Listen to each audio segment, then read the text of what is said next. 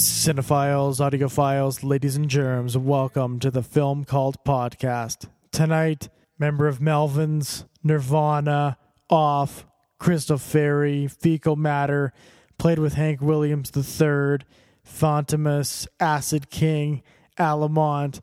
The list just goes on and on and on and on and on and on and on and on and on and on and on. It is Dale motherfucking Crover from Melvins. Give it up. Are you guys in uh, six feet worth of snow right now? Well, surprisingly, for the end of January, we have pretty much no snow right now. So I guess it's a good and a bad thing because I'm a skier. So I'd like to go out to the mountains, but there's not a whole hell of a lot of snow out there right now. Oh, so wow. Right. how's everything down there, Well, I, going well. I, I, I won't. Uh, I won't brag and tell you that it's like 84 degrees here. Then it's, uh, yeah. uh, it's somewhat unusual for for this time of the year, but uh, you know, I guess that's why we live here. So it's nice out. Uh, and that's about all that's going on, really. Though? Well, how has your pandemic been? Have you have you been able to stay busy this entire time? Uh, well, haven't been able to tour, and that's been the, the main thing. You know, I, we would have been this last year. I would have been on tour with Redd Kross for most of the year. We had plans to go to Europe, and then we would have been doing a U.S. tour, hopefully coming up to Canada too. Um, so that all you know got shit canned, and then uh, the solo record was supposed to come out in the end of summer, and then I was going to try to do some touring on that in the fall, you know, as much as I could. Um, so you know that that all uh, didn't happen, and um, for at least the first couple months, we were on pretty heavy lockdown. Didn't really see or or do see anybody or do anything much at all, and it's still pretty much locked down here. Uh, you know, for a while the restaurants came back, though they only had outdoor dining. Uh, and then since the spike has been happening here, everything's pretty much shut down, and they're telling people to, you know, basically stay home. We can go outside, walk around. Uh, you can play golf or tennis, or ride your bike, or walk your dog. But otherwise, you know, yeah, it's not a lot going on. Well, speaking of the new album, ha, did you have a lot of this written since the last uh, the last album that came out in 2017, "The Fickle Finger of Fate"? Yeah, I started writing probably even before that record came out, slowly when I had the chance. Uh, and this this would have been done. Yeah, this I was already planned and and uh, going to be happening before the whole pandemic thing uh, happened at all. Um, so yeah, uh, but yeah, been keeping busy. Other other than that, um, you know, the Melvins have been doing a, a, a bunch of recording, and then also we have a new record coming out next month too.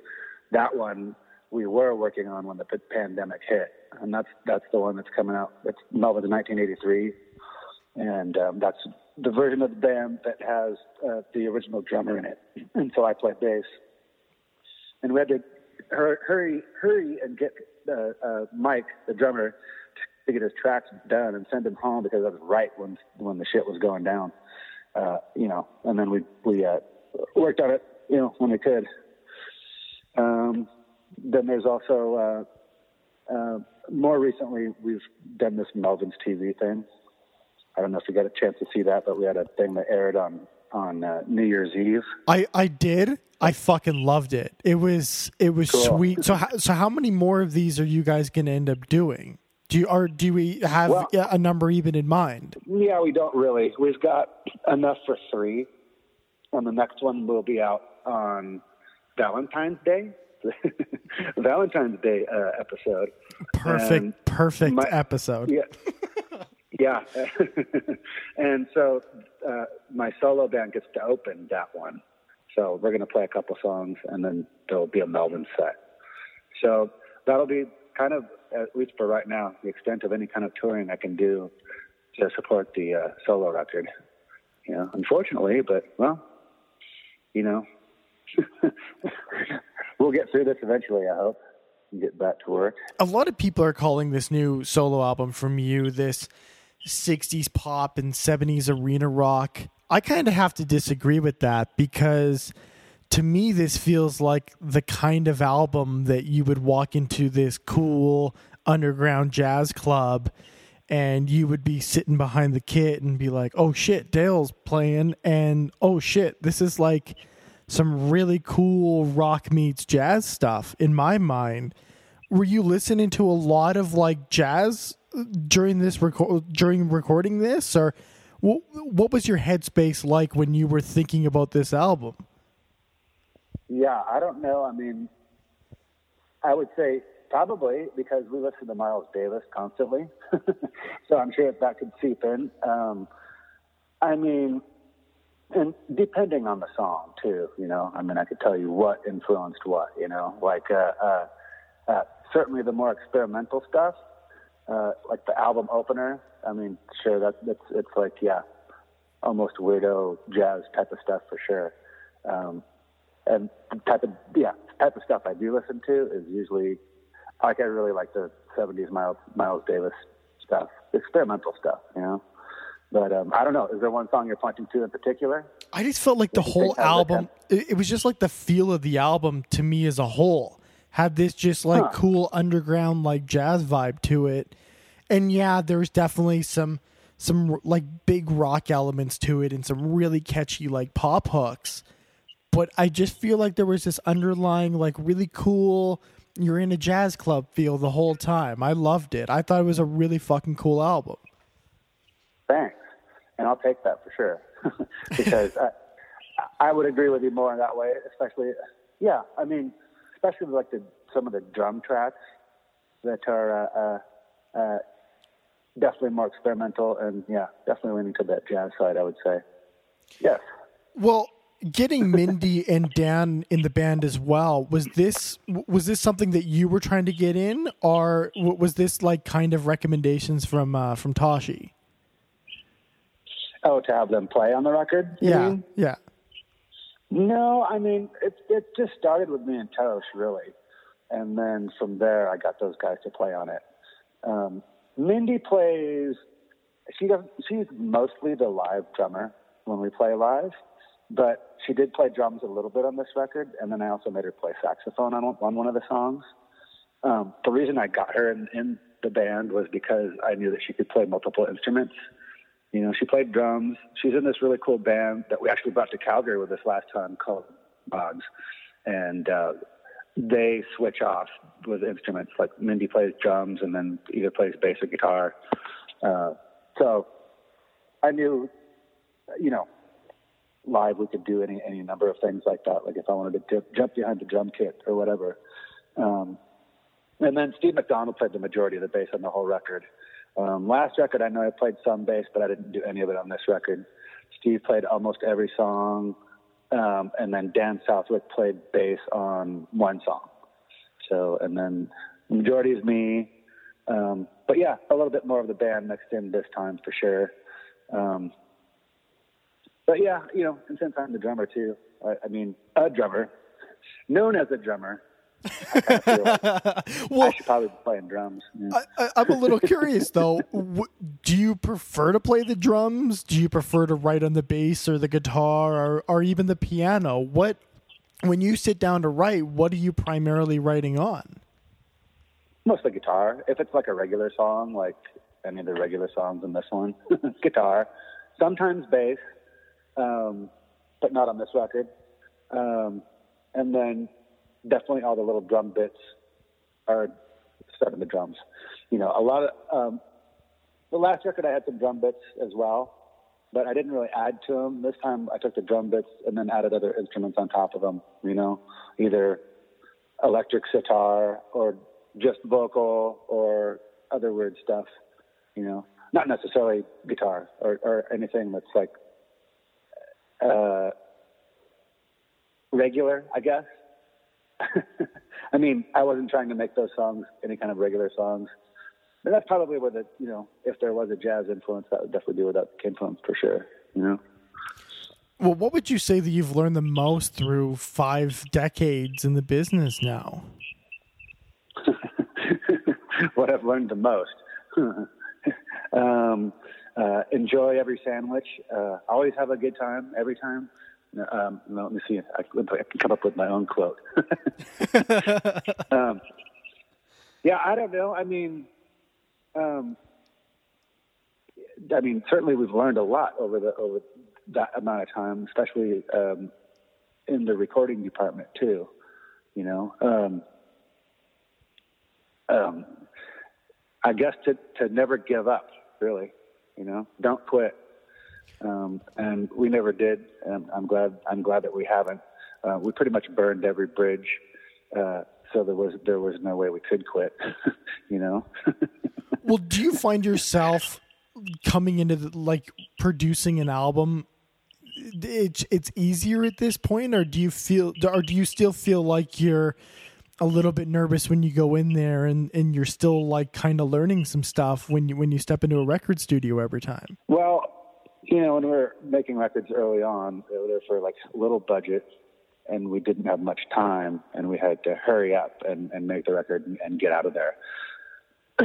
um, you know, nowadays, um, we own the studio and so it's easy, easy to, uh, uh, it, we make, we make records pretty much where we rehearse. So uh, it's much easier now to just like sit there, write a song and work on it for a while and then actually start to record it right there and then, rather than how it used to be to where we would have to, you know, learn all, all of our songs that we're going to go and record, that, you know, enough songs to make a record and make sure everything was well rehearsed before we went. So I guess that's the difference now. Um, it's it's easier in that respect for sure, and certainly more comfortable when you're not worrying about time or money being on the clock. You know, um, and I think it's allowed us to be just that, yeah. I mean, to be way more relaxed about things. Um, I mean, I really love recording. It, it's it's fun, fun time. You know, that that's what's changed for sure. Is that what used to be sort of something that was you know stressful and unknown is is now um, much more comfortable and uh, and and much more fun. And I think that's allowed us to be and myself to be way more, more creative too. Yeah. And then also having somebody like Toshi, who's just really good. He's a really good engineer. Um, I I don't have to worry about anything, you know, about how it's going to sound, or, or, or I just let him do his thing, you know, because he's he's really good at that, better than I am. You know, I might suggest things to him, but I, I pretty much let him do his thing. Well, when you go to a, a new venue or a new city, do you find yourselves looking for certain things in the room that you're going to play and and what you need to tweak? Or do you have like kind of this log log book and you kind of know what you're going to get into every city that you're that you essentially end up at? Or is it really case in point every single time that you walk into a new venue you're trying to figure out the acoustic here to here and and all that kind of stuff no, I'm not worried about it too much. I mean, we've played, you know, a billion shows now to where we'll just go in and sound check and make sure it sounds as good as we can get it there and then deal with it. You know, uh, and it doesn't seem to matter if there's a, a club with an amazing PA system or a club with a completely crappy looking shitty PA system. You know, the, the shitty place might sound absolutely amazing and vice versa. You know, it doesn't seem to matter. You know, uh, but we're pros and, and we're we're good at get, getting by, and um, you know, don't really require a lot for for live. I mean, we're probably one of the easiest bands to work with, probably in every aspect of what we do. You know, um, we're professionals, like I said. We've been doing this uh, quite a while. well, you also have these two um, vinyl reissues coming out for the Melvins as well the uh, Gluey yeah. Porch Treatments and Hostile Ambient Takeover. Are we going to see more and more reissues coming out through Ipecac? Oh, maybe. You know, like Hostile didn't really have a 12 inch vinyl release when it came out. Um, that it came when that came out. It was like right before people started really caring about vinyl again. You know, at least the majority of people. So it, it came out uh, on a weird format. It was like a, a 12 inch, or sorry, a seven inch for every song and then a B side on each one. So it's never had its own proper 12 inch release. And then Gluey is probably just, you know, I'm trying to think, but I don't think it's had. There's been reissues of it, but I don't know that we've much been in control of it, at least for vinyl. And I don't know that it's had its own single vinyl release in a while too. So they look nice. I just got copies of them myself a couple days ago, and um, haven't played. How much are you in the vinyl um, like process? Are you really involved, or is this more like a buzz thing when it comes to all these vinyl vinyl reissues, vinyl pressings, and even the AMREP stuff that comes out? Uh, I mean, as far as making it, those guys, you know, all the stuff that's like um, the handmade stuff. Uh, Buzz and his wife do the majority of that. Um, Tom Hazelmyer AMREP does a lot of that stuff too, and just yeah, really nice printing, nice packaging. Those guys take care of most of that stuff for sure. You know, it's good stuff too. I mean, I though I don't listen to a lot of vinyl, I, I, I still like it. I like the way it looks, and we're trying to make collectible stuff. You know, that that's nice packaging, and that was the thing about vinyl that I always liked was, and this is being able to look at stuff, look at the artwork, look at the uh, uh, lyrics or credits or any of that kind of stuff. You know. Well, what what format so, do you find yourself going to the most to listen to your music then? iTunes. You know, it's hard to play records in the car. They skip. so, you know, and I do a lot of listening in the car. Um, I mean, I have a you know I have a stereo in the house um, and a turntable and stuff like that. But you know, for the most part, yeah, I mostly just play it off of my phone onto some sort of of uh, uh, um, uh, Bluetooth speaker, usually. You know, and I don't mind. I mean, gr- growing up, I, I had I had nothing but shitty stereos. you know, so I, I have a better system now than I probably did when I was growing up. Well, what what kind of music was getting played around your house when you were growing up? Did did your parents always have music playing? No, no, not at all. I think, um, um, not really. The only thing I really remember them playing was like uh, um, um, Glenn Miller record, you know. But I have older, older brothers that had Beatles and Monkees records, so that's I heard that stuff. That's where I got my that's where I got my rock. and then well, then you had bands like the Wipers that were kind of around where you were growing up. Were you like really gravitating towards these kind of bands happening in in the Pacific Northwest? Or was it more just like the bigger national or even international kind of stuff that you were trying to get your hands on? Uh, well, I didn't really know about the Wipers until after I joined the Melvins. Um, Aberdeen was a completely isolated town.